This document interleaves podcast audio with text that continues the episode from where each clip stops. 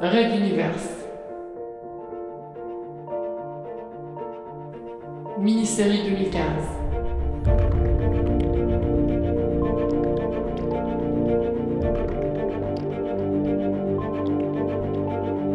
Dualité.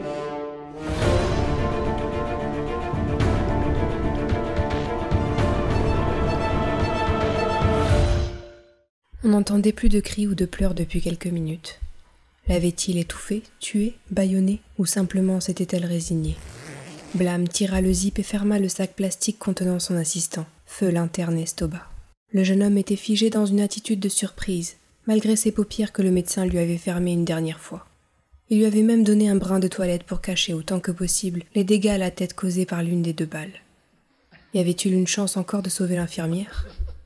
Les deux pirates qui attendaient devant l'entrée du bloc souriaient bêtement, voire s'amusaient à grands gestes obscènes. Ils seront les suivants à passer sur la jeune femme. C'était évident. Estoba, pourquoi tu fais cela? Peut-être qu'il se serait arrêté, ou que les borgneurs auraient sifflé la fin de la partie, si l'on avait su discuter avec lui et pas foncer dans le tas. Ces hommes étaient des bouchers, de talentueux, barbares et routiniers bouchers.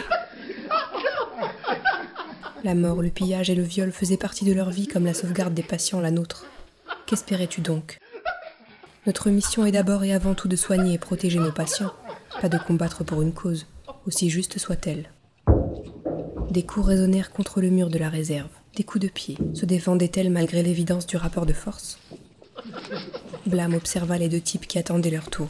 Ils trompaient leur attente en abusant de la frayeur qu'ils provoquaient chez les malades. Menaçant, levant leurs armes, ces sacs d'hormones laissaient monter en eux leurs pulsions les plus basses, les plus malsaines.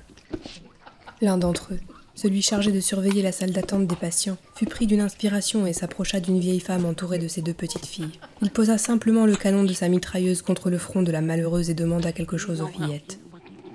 Elles étaient simplement terrorisées. On ne trouvait pas les mots pour lui répondre. Quelle était donc cette question?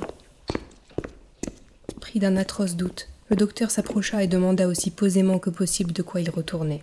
Le pirate à la mitrailleuse rigola si fort que ses postillons arrosèrent tous les malades proches. L'autre intima l'ordre au médecin de retourner dans son bloc, ajoutant narquois que l'infirmière ne serait bientôt plus en état pour eux deux, qu'ils emmèneraient une compensation. Blâme se figea. D'une voix monocorde, il demanda à son interlocuteur une petite assistance pour libérer de la place dans le bloc. C'était nécessaire pour aider au rétablissement de ses camarades, mais il fallait faire vite. L'autre passa son arme en bandoulière, grommelant quelques phrases dans un dialecte inconnu, et entra à sa suite.